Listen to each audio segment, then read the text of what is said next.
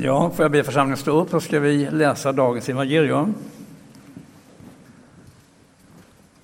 Det är ifrån Johannes evangelium, det tionde kapitlet och de tio första verserna där. Sannerligen, jag säger er, den som inte går in i fårfållan genom grinden utan klättrar in på ett annat ställe, han är en tjuv och en rövare. Men den som går in genom grinden är fårens herde. För honom öppnar grindvakten och fåren hör hans röst och han ropar på sina får med deras namn och för dem ut och för ut dem. När han släppt ut sina får går han före dem och fåren följer honom därför att de känner igen hans röst. Men en främling följer dem inte utan springer ifrån honom därför att de inte känner igen främlingens röst, främmande röster. Den, den, denna bild använde Jesus när han talade till dem, men de förstod inte vad han menade. Sedan, sedan sa Jesus, sannerligen, jag säger er, jag är grinden in till fåren. Alla som har kommit före mig är tjuvar och rövare, men fåren har inte lyssnat till dem. Jag är grinden, den som går in genom mig ska bli räddad. Han ska gå in och han ska gå ut och han ska finna bete. Tjuven kommer bara för att stjäla, slakta och döda. Jag har kommit för att ha liv och liv i överflöd. Så lyder det heliga evangeliet. Man kan eh, sitta på en viss plats och samtidigt så kan man i tanken ändå vara på hundra andra ställen samtidigt. Och så här långt i gudstjänsten så har vi varit med om ganska så mycket.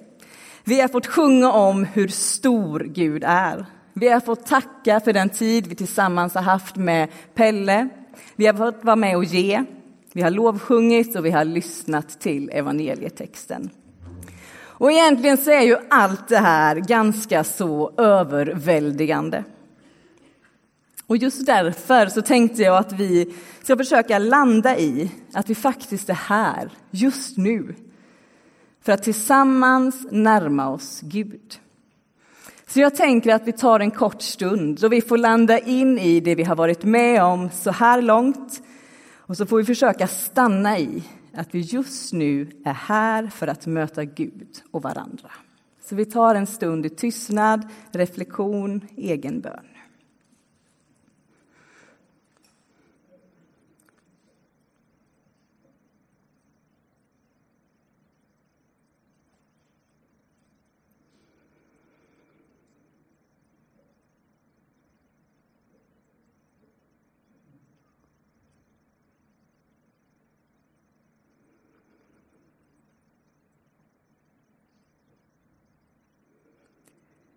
Tack Jesus att du är nuets Gud. Du är här, vi är här. Hjälp oss att nu vara närvarande hos dig och ta emot det du vill ge oss just den här unika dagen, den 15 april. I Jesu namn. Amen.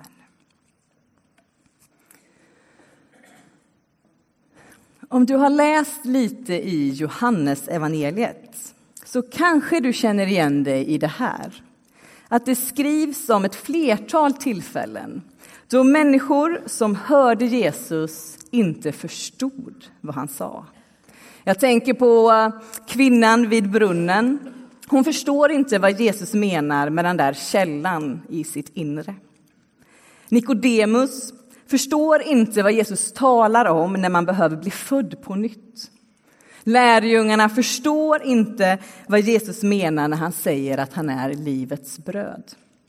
Och i texten vi nyss läste förstår inte fariseerna, de som Jesus talar till, de som ifrågasätter honom, de förstår inte vad Jesus försöker säga.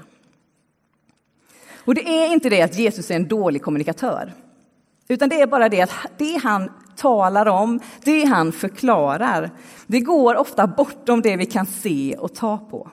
Det hör till en större verklighet, till det vi ibland kallar för mysteriet.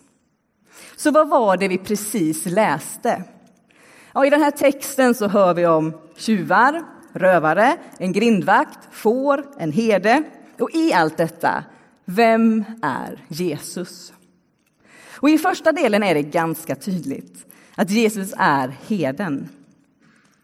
Men fariseerna förstår inte. Men sen så blir det lite förvirrande. I vers 9 står det Jag är grinden. Den som går in genom mig ska bli räddad. Hur ska han ha det, Jesus? Är han herde eller är han grind? Jesus säger både och. Jesus är herden som visar vägen till grinden. Och grinden är öppningen som gör att vi kommer in i follan till Gud. Vi människor behöver bli vägledda och vi behöver gå in dit vi ska. Okej, här kommer ett försök till en modern liknelse eh, för att försöka förklara det här att vi behöver både och. Tänk dig att du får en vägbeskrivning till ett hus. Den är bra, så du hittar dit, men när du kommer till huset så kan du inte öppna dörren, för du behöver även en nyckel. Eller att du får en nyckel, men ingen vägbeskrivning till dörren där den passar. Både och behövs för oss människor. Och Jesus han har de här uppgifterna, båda de här uppgifterna i människors liv. Han är allt vi behöver för att komma hem, hem till Gud och hem till oss själva. Vilka är då vi? Ja, men vi är fåren. Fåren som heden samlar i follan om natten. Fåren som lyssnar och känner igen hedens röst. Fåren som kanske ibland är lite bångstyriga, springer iväg och tappar bort sig. En god herde tar hand om sina får. Skyddar dem mot faror, hjälper dem att hitta bra betesmark, vatten. På natten så skyddar han dem i follan. Han letar efter dem som har sprungit bort och han känner varenda ett vid namn. Och I Gamla testamentet så kan vi läsa om bilder av Gud som herde. Till exempel står det i Hesekiel så här. Så säger Herren Gud. Jag ska själv ta hand om mina får och vårda dem som heden vårdar sig om sin jord när han har sina får omkring sig. Gud lovar att själv ta sig an sina får. Och så kombinerar Jesus den här bilden med bilden av att han är den gode heden. Den de väntat på, den som ger sitt liv för fåren.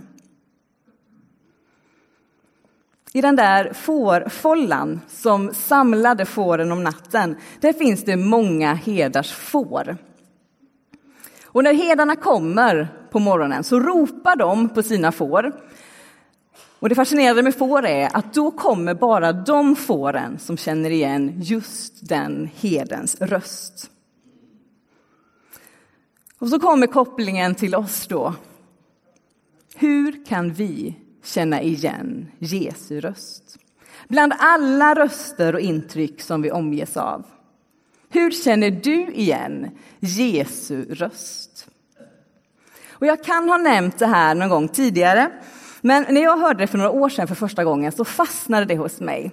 Och då var det någon som berättade att vi som är nutidsmänniskan, vi får ungefär lika många intryck på en vecka som medeltidsmänniskan fick under ett helt liv. Och när jag hörde det så blev det en ögon, liksom ögonöppnare för mig. Jag tänkte, ja men det är kanske inte så konstigt att jag ibland har svårt att fokusera, att jag har svårt att höra mina egna tankar, höra Gud. För hur ska vi kunna urskilja Gud genom allt det som finns runt oss hela tiden? Det finns såklart inte bara ett svar på det. Hur låter Guds röst? Hur låter Guds röst? Det är ytterst sällan som vi hör rösten på liknande sätt som ni hör min röst just nu.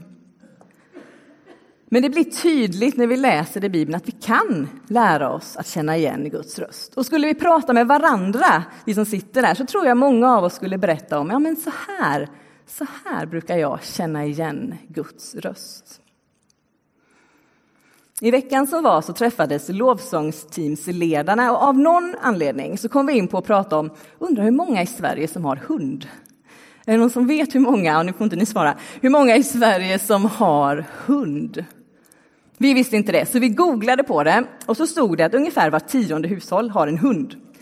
Så det innebär att det jag nu ska säga, jag kan vara ute lite på eh, svag is, för antagligen så har tio stycken, var tionde av er har en hund. Men ändå.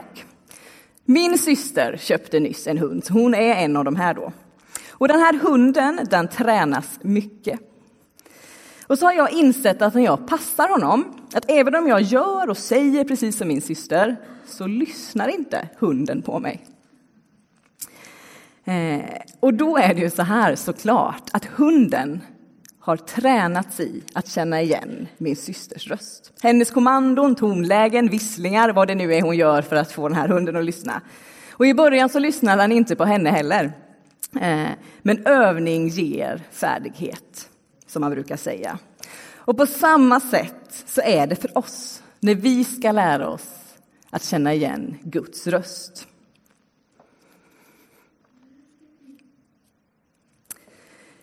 Vi är rätt olika i hur vi hör Guds röst. Mitt sätt är nog inte ditt. En del känner lättare igen rösten i ett samtal med någon annan. Någon om man är ute vid havet, någon kanske om man gör någonting, en annan när man läser Bibeln, ber, ja, i tystnaden kanske. Och har du inte hittat ditt sätt så är det inte för sent och antagligen kommer det här sättet förändras lite genom livet. Men när det gäller att lyssna så är det inte så dumt att minska lite grann på det som brusar och pockar på vår uppmärksamhet. Det är det som får vår tanke att liksom vandra iväg åt ett annat håll. Och lyssnandet kan underlättas av att man stänger av telefon, tv, telefon, vad det nu är man har runt sig och ger sig själv en chans att höra något annat. Kanske skulle du må bra av att ta några dagar eller någon timme på en lugnare plats. En del här åker iväg på retreat någon gång per år för att liksom aktivt försöka hitta och känna igen Guds röst. Det jag försöker säga är att lyssnandet är viktigt. Men du måste bestämma dig om du vill ge rum för lyssnandet. Och hur gör man rum för lyssnandet? Ja, det går kanske inte bara att lägga till det också i allt annat man har eller prioritera om. Du kanske behöver plocka bort någonting. I fastan som var 40 dagar innan påsk så bestämde jag mig för att jag skulle minska ner på mitt scrollande på sociala medier. Och så bestämde jag mig för att varje gång jag tar den där telefonen så tar jag istället en bok som jag länge sett fram emot att läsa. Och det var lite skrämmande för jag märkte hur ofta jag liksom fick byta till den där boken under de här 40 dagarna. Men det som hände var att jag kom inte bara igenom en bok, utan två. Och de gånger som jag ändå var ute på sociala medier så märkte jag att för mig gjorde det i varje fall inte så mycket gott. Att välja bort något för att välja till något annat. Vill du göra rum för att lära dig känna igen Guds röst? För du har ett eget val. Du kan välja att träna upp dig i vad du väljer att lyssna till, lyssna på. Det som du tror är bra för dig. Gud talar till oss. Men många av oss behöver skapa lite utrymme för att kunna ta emot Guds närvaro. Nästa fråga blir att om vi då lyckas lyssna lite, vad gör vi med det vi hör? Vad gör vi med det vi hör? Det är inte alltid lätt att höra Guds röst. Och det är inte så enkelt att veta vad man ska göra med det. Hur man ska förstå det. Precis som kvinnan vid brunnen eller Nikodemus eller lärjungarna, om man läser de texterna så ser man att de behövde bolla det här med andra. De ställer frågor till Jesus och garanterat kring människor i dess närhet. Kanske även du behöver bolla det med någon annan. Dela det med andra, lyssna med andra, be med andra, sök upp en vän. Ta med det här som du går och grunnar på till din husgrupp. Be oss här i Saron att se om vi kan hitta en andlig vägledare som gärna går med dig en stund i ditt sökande efter Gud. För det handlar om att lära känna igen rösten och sen låta det forma dig. För vad blir det av det? Hur tar det sig uttryck i dig, i din vardag, i församlingen? Hur märks det bland de människor som du möter att du försöker följa rösten som du övar på att känna igen? Vad är det att följa? Att inte stanna i follan, i det där goa att höra till.